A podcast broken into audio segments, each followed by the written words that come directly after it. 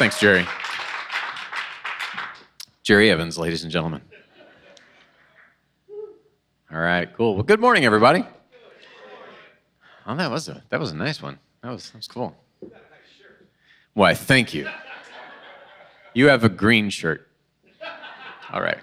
Um, um, all right. I'm gonna I'm gonna start off a little bit differently than normal. Actually, I've already started off differently than normal to, to be quite technical about it. Um, but I want to start off today talking about my mom. Aw, yeah, I know. Uh, yesterday was my mom's birthday, and she has been listening to our podcasts for quite some time now. And so uh, I've made a few references in my past sermons about my dad and talking about what a cool guy I think he is. And so she was like, last time I was talking to her on the phone, she's like, when are you going to say something nice about me? And so, right now, mom.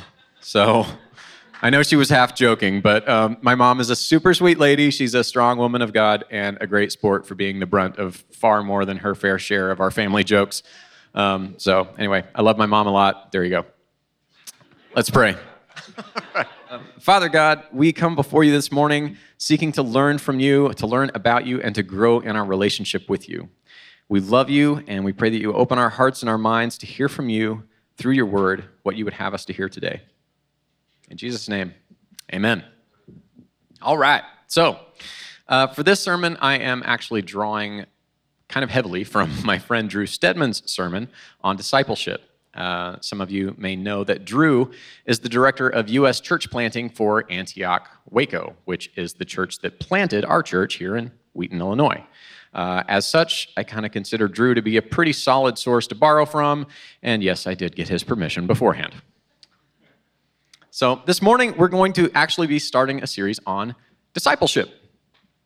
Yeah, it's a good concept. Discipleship is a good thing. Discipleship is something that our movement, our church movement, Antioch, holds as a very deep core value. We talk about it quite a bit, whether it's Waco or Wheaton or Wales, it's important to us. Why is it so important to us? And how do we do discipleship well? Well, that's what we're going to be talking about in the coming series. So stay tuned. And full disclosure, although this is something that is super important to our church, and something we're firmly committed to, and we think all Christ followers should be committed to, I'm not communicating this message from a position of, I have this all figured out. And now you're going to listen to me, like, give you the exact play by play of how it should go. It's work. and, and I still struggle, as many of us do, with carving out the time to actually make discipleship relationships happen. But they are immensely important to our walk with Jesus and they're immensely important to building the community within our church. We want everybody to know how life giving discipleship really is, and we want to invite you into it. But at the same time, we want to make sure that you know you understand that we understand there are a lot of challenges with it and we don't want this to come across like something that's you know judgmental or like this heavy burden and like you get the feeling like you're failing if you're not meeting with somebody twice a week for a discipleship relationship. That's not what this is about. This is about like empowering and looking at the good side of this. Cool? Cool. All right. So what are we even talking about when we say discipleship? What does that even mean to us? Well today as we start this series I'm going to spend time focusing more on the overarching view from 50,000 feet of what discipleship with Jesus is. All of our human, earthly discipleship relationships should be focused on improving our being a disciple of Jesus. So that's what it's all about. It's all about improving our relationship with Jesus. Well, in our church, when we say discipleship, we're most often talking about fellow Christ followers who are regularly meeting each other and they're talking about their lives. They're talking about their issues, both their wins and their struggles, and they're praying together. They're hearing from God together. They're offering godly advice on how to conduct themselves as Jesus would have them live. I am a total music nerd. You may find it interesting to know that the term disciple is used a lot in the music world. When guitarist Stevie Ray Vaughan came on the scene back in the 1980s, a lot of critics actually labeled him as being little more than a Jimi Hendrix disciple. What did they mean? They meant that his guitar tone, his style, his approach to the instrument, his stage presence, the way he directed his band, the goofy hats and outfits he sometimes wore, those were all things that he had directly copied from Jimi Hendrix. He reminded people of Jimi because so many things about him were identical to how Jimi did them. There was a big portion of Albert King in there too, but I digress. Um, he almost looked like a copycat to some of these early music critics. And that was no coincidence, because Stevie had meticulously studied Jimi. He was all about Jimi Hendrix. He had studied him relentlessly. He mentioned Jimi Hendrix in almost all of the interviews he ever gave about his music and style.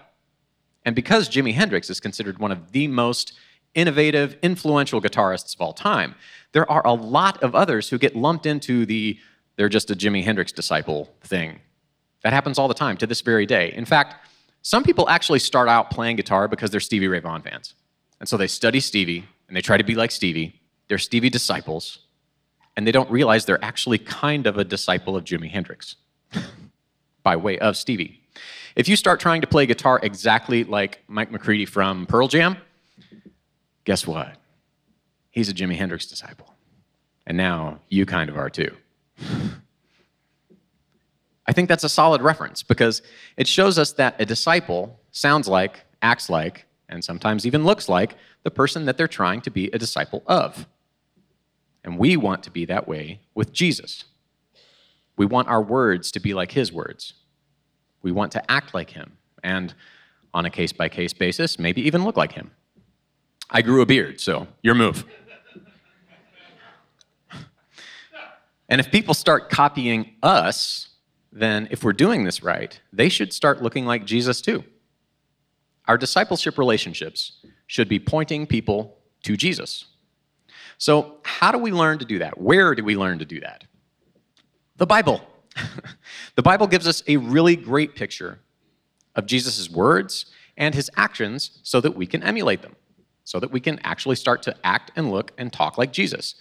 It also helps by painting a really good picture of Jesus' first disciples. This is the group of men that he chose to follow him right off the bat. They followed him really closely as he conducted his ministry here on earth. These are the first people that he gave instructions to for spreading the news about the salvation that he offers us. And we can learn a lot from how Jesus interacted with them. First, before we get too deep into it, I mean, just think about like what that would have been like. I like thinking about this. Like, what if you were one of those first people that Jesus chose to be his disciple? So you're like hearing these words in the Bible for the first time, the first time they're ever spoken by the guy who spoke them, who's right there like seeing these miracles happen like right before your eyes.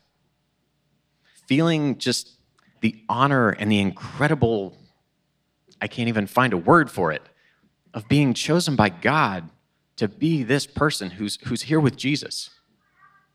And then pairing that with the weight and the responsibility of what god was asking of the people that he chose. He chose me. That's awesome. Oh man this is heavy you know also, these guys were not like flawless, super perfect individuals, not by a long shot. You probably know somebody in your own life who, who like seems like they are flawless and perfect and like they never make mistakes and they always do everything right. They're like, you know, we all know that Jesus was the only sinless person who was absolutely perfect to walk the earth, but then like if humanity was ranked in order of who has sinned the most or least, there's like Jesus at the top with zero, and then there's like that one guy or girl you know who's got like eight, you know? Looking at you, John Felker. All right. John and Mr. Rogers are neck and neck for second place right now. So. Anyway, Jesus' disciples were not those kinds of people. Jesus did not say, All right, I'm sinless, I'm perfect, I need to pick the people who are closest to perfection already to be my followers. He didn't do that. Yeah, yeah, hallelujah. Thank God. Thank God in heaven. they were ordinary people like us. I think he did that on purpose so that we could see these guys are like me. I can I can do this. He's asking me to step into this and can enable me to do it just like he did with them. He plucked these guys off the street. They regularly made mistakes. Yet, God chose them for doing some of the most important work that would ever be done by any human beings in the entire history of mankind. Pretty cool. As we read the New Testament, we keep finding out there are so many similarities between them and us. I want to take a look at some scripture here. It's in Matthew 28. After Jesus had died and he rose from the dead, and then he shows back up to the disciples, he calls them all together. He wants to have a meeting. So here's what he said. This is, this is called the Great Commission. And Jesus came and said to them, All authority in heaven and on earth has been given to me. Go therefore and make disciples of all nations, baptizing them in the name of the Father and of the Son and of the Holy Spirit, teaching them to obey all that I have commanded you. And behold, I am with you always to the end of the age. So, we know a disciple is somebody who's basing their life on emulating Jesus, looking and acting like him. We find out from this that part of being a disciple of Jesus is also, by definition, making other disciples. Disciples make other disciples. Discipleship is helping somebody else look more like Jesus. So, how did Jesus treat his disciples? How did he disciple them?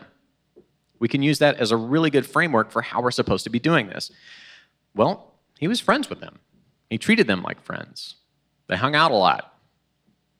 He taught them, he modeled life for them. He was patient with them. He also didn't shy away from sometimes very directly letting them know when they had messed up.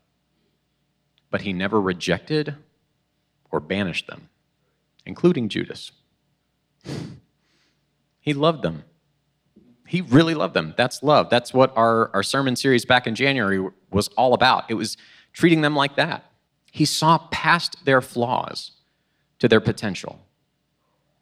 And then he helped them fix their flaws too. Here's an important thing to take note of they did not just go to church. Church is great. Church is good. Church is awesome. We're really glad that you're here.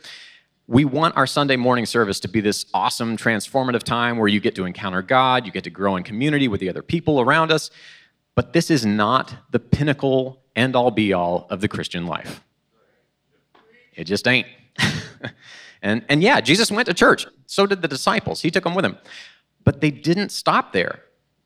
Jesus was living with them, constantly telling his disciples how the world worked and how they should live in it, both to glorify God and to experience life as God intended for them to live it.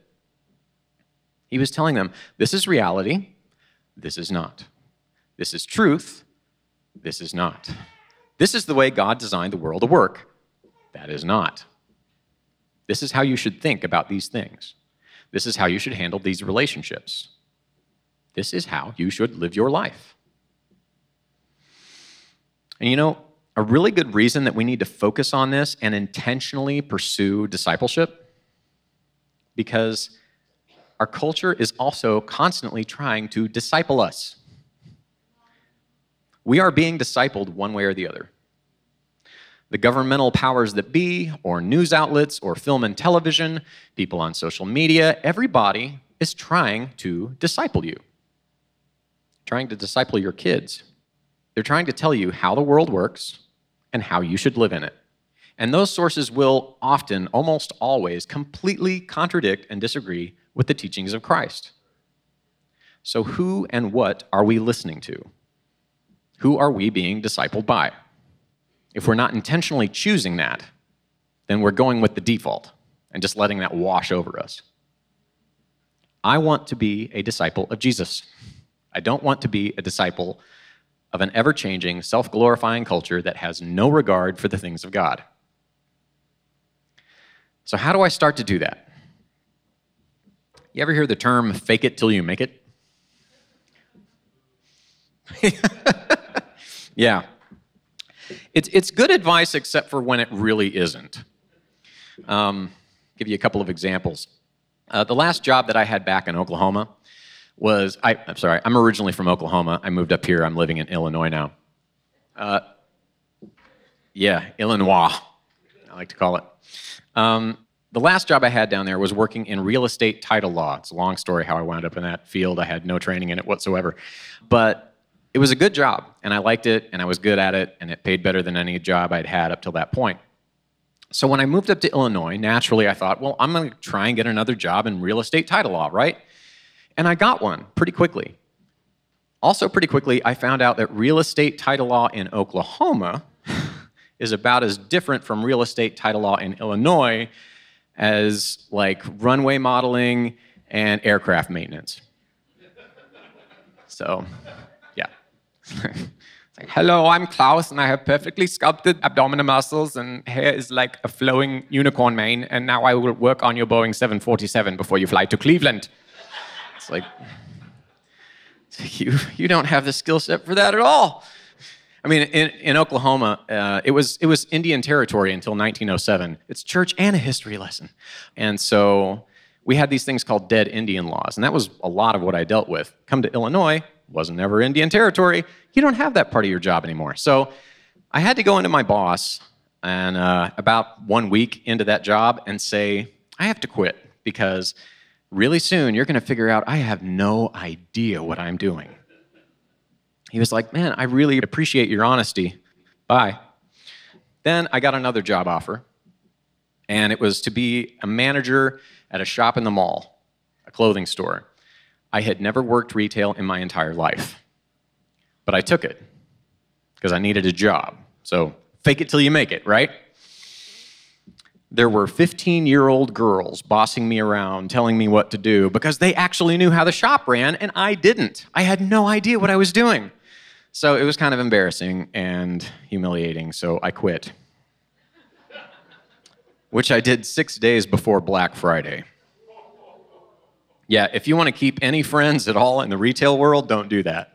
So I'm pretty sure they still have voodoo dolls on the back wall that they randomly stab, you know, of, of me. Anyway, um, realizing that we're a failure is not a good feeling. Faking it only to not make it and get it found out is kind of funny when it's a story from my past that didn't turn out to have any real consequences. But it's not so funny if that's how you feel about your job right now. Or maybe that's how you feel about like your relationship with your parents or your kids or maybe you feel like you're just kind of faking it through your marriage right now. Not funny then.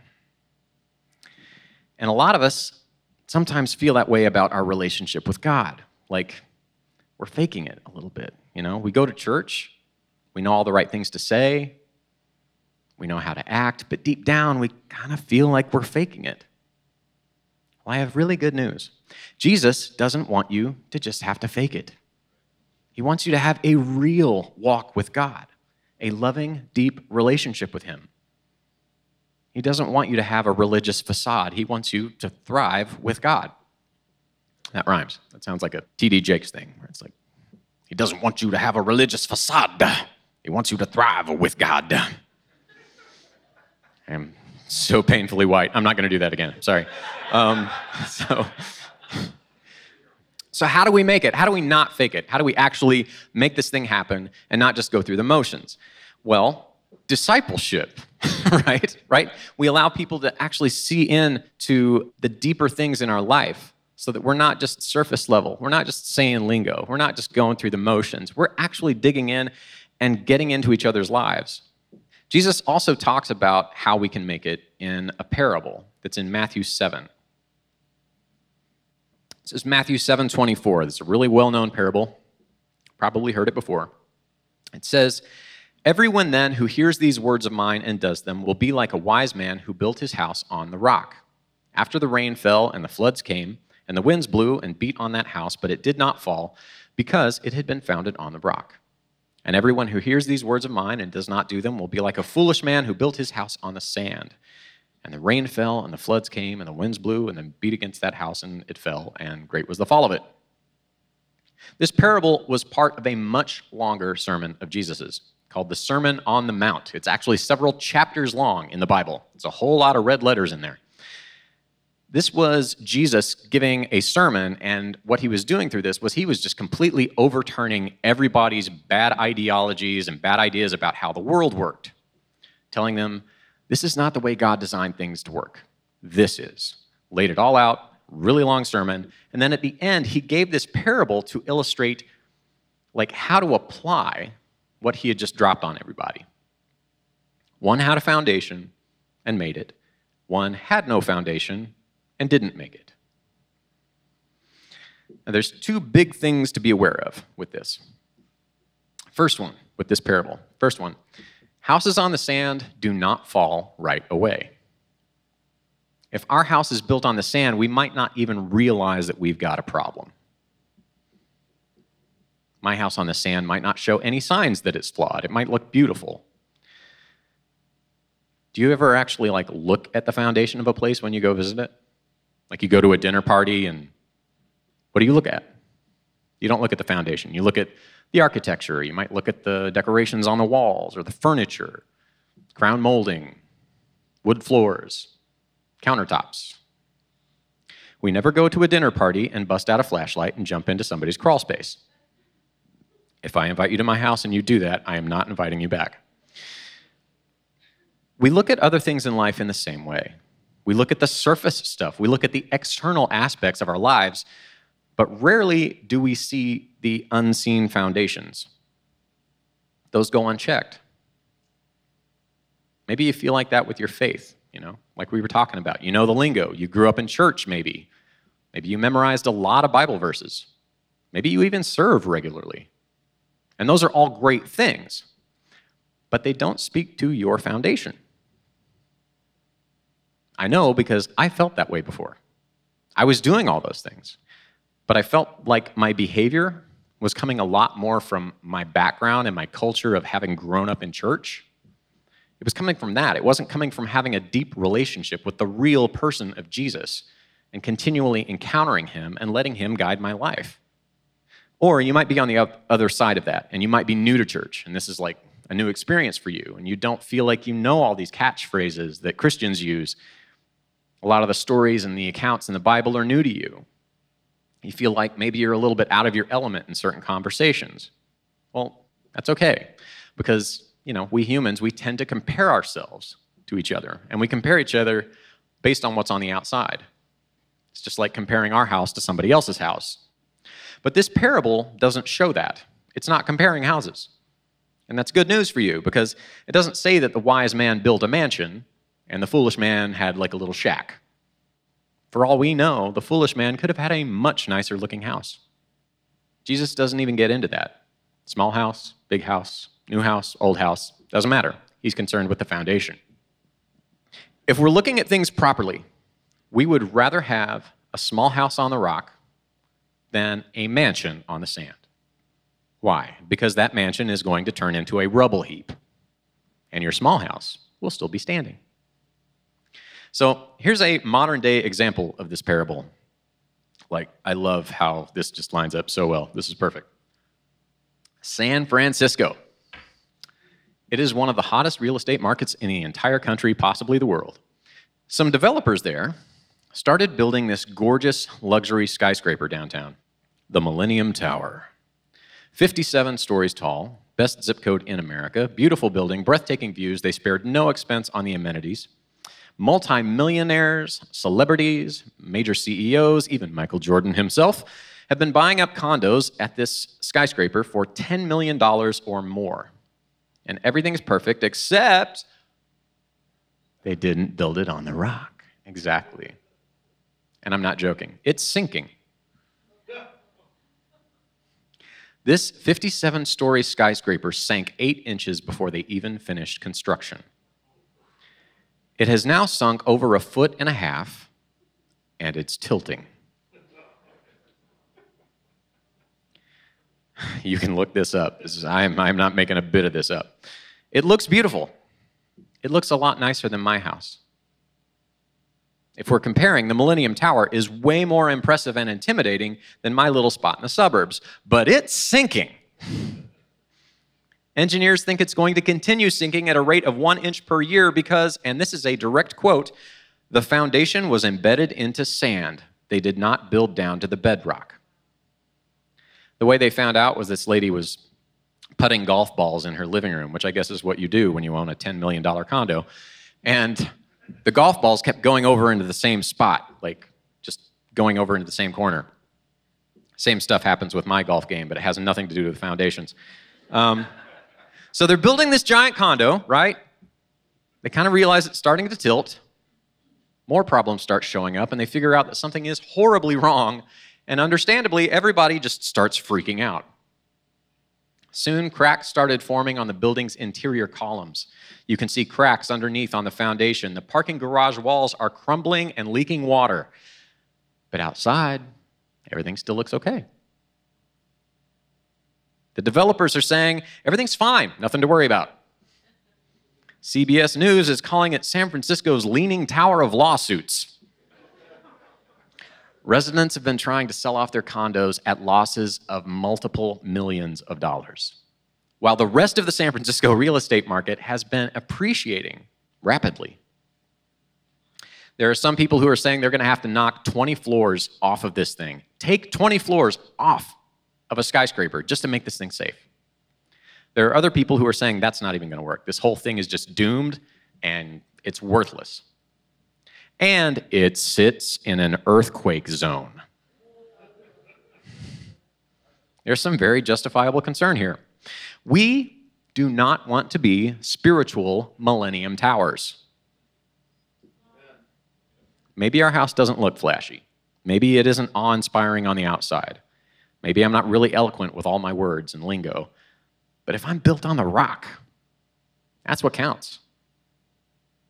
So, the second thing to be aware of with this parable the first was houses on sand don't fall overnight, or right away, I should say. The second warning trials will come. In John 16 33, Jesus says, In the world you will have trials and tribulation, but take heart, I have overcome the world. So, whether that's the weather, or an earthquake in San Francisco, or a hardship in our relationships, or the devastating loss of a loved one, or a career or life setback that threatens to throw us into a dark depression, trials will come. They're going to come into our lives and they will expose the quality of our foundation. Now, for some people, that might be decades away. For some people, maybe that's you right now. Maybe that's why you came to church this morning. Regardless, we are all going to have them. We all face them. Nobody is immune. The storm came on both of these houses. Living a life following Jesus is not a get out of ever having a bad day card. We have to be careful because if we're building our house on the sand on a sunny day, we could be fooled into thinking everything's cool. I can just keep on living like this, there's no consequence to it. We could go years without any calamity and be lulled into a false sense of security. We have to build our spiritual lives in such a way that we are ready for the storms and trials that will come later. But there's great hope here because in that verse, he ended it by saying, Take heart, I have overcome the world. Anybody in this room can build a strong foundation. Thank God. We don't have to fear or worry about what may come our way because we have true security in Jesus. He wants you to make it. He wants you to weather the storms that are going to happen in life. He wants you to be confident and not fear the hurts and heartaches of this world. There's a main point in this passage that a lot of people miss. And we used to sing a song about this in Sunday school, about the whole wise man, foolish man, house on the rock, house on the sand. You might remember the song. When I was in Sunday school, I thought that this meant something different than it actually means. I thought it meant that the wise man knew Jesus. The wise man knew God, and the foolish man did not, you know? The wise man was going to church and he knew about Jesus, and the foolish man was just one of those heathen sinners who's out there just, you know, living like hell, doing whatever he wants to do, hasn't even got a clue in the world what VeggieTales is. That's not what Jesus said. Let's go back and read it again. Matthew 7 24. Everyone then who hears these words of mine and does them will be like a wise man who built his house on the rock. Then skip to verse 26. And everyone who hears these words of mine and does not do them will be like a foolish man who built his house on the sand. So both people knew the word of God. He was, he was giving this to the, to the audience that was listening to him. They were there hearing Jesus. They had just heard the words that he's talking about. Who hears my words and does them, hears my words, doesn't do them. He was talking about what he had just said to them. So both of these kinds of people were right there. Both of them heard the words of Jesus.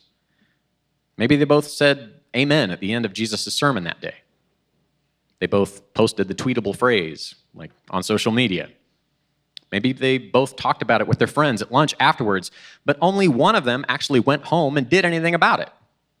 And that is the difference between a house on the rock and a house on the sand. It's really easy for me, because I'm an analytical person, it's easy for me to get mistaken into thinking that I've got things together because I know it. But that's not what a disciple is. A disciple is somebody who lives what they know from Jesus. And I want to live the words of Jesus, not just be content with knowing them. I do not want to put my faith in what I know, but I want to be able to make that next step and take it from knowledge to application. We need to live the words of Jesus, not just know the words of Jesus. And you can't follow the words of Jesus unless you know them first. So, studying scripture is super important, immensely important. But we can't just study, we have to carry our study of God's word into obedience of God's word. Discipleship helps us do that. Back to the Great Commission. Uh, as much as this parable gets misread sometimes, so does the Great Commission. So, back uh, to verse 19. It says, Go therefore and make disciples of all nations, baptizing them in the name of the Father and of the Son and of the Holy Spirit, teaching them to obey all that I have commanded you. He's saying, Don't just teach them, don't just tell them about me, teach them to obey me. And there is a big difference between teaching people and teaching people to obey. How do I know that? I have three boys under the age of seven. Big difference between teaching and teaching to obey. I, I also have a, uh, a baby girl. She's 11 months old and could do no wrong, so she's, she's exempt. but if my goal was just to teach, what would I do? How do I teach well? If, if I want to teach people, what do I do? I do what I'm doing right now. I get up higher than you and I'm louder than you, so you listen to me right? That's how you teach people. I would gather more people and talk to them. I could write a book, I could host a podcast, write a blog, hold a conference, start a school, hold classes, have a seminar. What percentage of the work of the body of Christ is actually going towards teaching people? A ton, right? There's a lot of teaching going on. And I love the gift of teaching.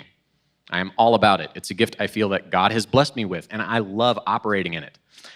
It's a gift that's really celebrated in the Bible, but it is still just communicating information. And I think it's kind of easy to teach people and really hard to teach people to obey. So, since it's kind of hard, we don't really do it as often, and we can neglect it. Because teaching people requires transferring information. Teaching people to obey requires something totally different modeling it. I have to live life with you. And then I have to model my life to you, which means I have to have built a life that's worth modeling. I can't just talk about hearing God. I've got to help you recognize the voice of God for yourself. When we disciple others, we can't just teach them the importance of reading Scripture. We have to help them learn how to read the Bible for themselves. That's actually a huge benefit of life groups. I know this is about discipleship, but I'm going to plug the life groups a little bit here too. I had somebody ask me recently, they said, You know, we talk about studying the Bible a lot in church, but how do I know how to do that? I said, Come to a life group. Because every time we have a life group, we dig into the Word of God, we look at scriptures, and then we have a discussion and we talk about what is God saying through this? What was the point of him communicating this to us? How do we respond to it properly? So we do that in life groups. We learn how to study the Word of God. People have also said, we talk about prophecy in this church. We talk about that gift. How do I even know how to step that out? Come to a life group. because at our life groups, we have a time of worship and we intentionally step out and give words to other people. And so we're able to do it, and it's not like this awkward, strange kind of thing because we're all friends. We're all Christ followers who are just trying to obey the call of God on our lives together. In discipleship relationships, we're instructing, we're setting examples, and we're also holding each other accountable to do the things that God is calling us to do. Whether that's something that's a big picture God is calling like all of Christianity to do, or if it's even something that's specific to your situation, specific to your life. What is God calling you to do? And you can't mass produce that. You cannot have a book or a podcast or even the guy up on stage hold you accountable to be obedient to Christ in every aspect of your life. We need discipleship to do that. If we don't realize that and we keep putting our focus completely on teaching, then we run the risk of specializing in sand house construction, teaching people, but not teaching people to obey. I don't want to do that. And I think we don't want to do that. It's like the difference between teachers and parents. And I love good teachers. Teachers, good teachers are awesome. I did not have a whole lot of good teachers as I was growing up, so I find them very valuable. um, but I think even really great teachers would probably say to you, if you asked them, even good teachers can't replace the role of a parent. They're different things. And honestly, teachers can truly do their best when parents are doing their job their best. That way, teachers can focus on teaching and not having to fill all the gaps from what parenting was supposed to have taken care of.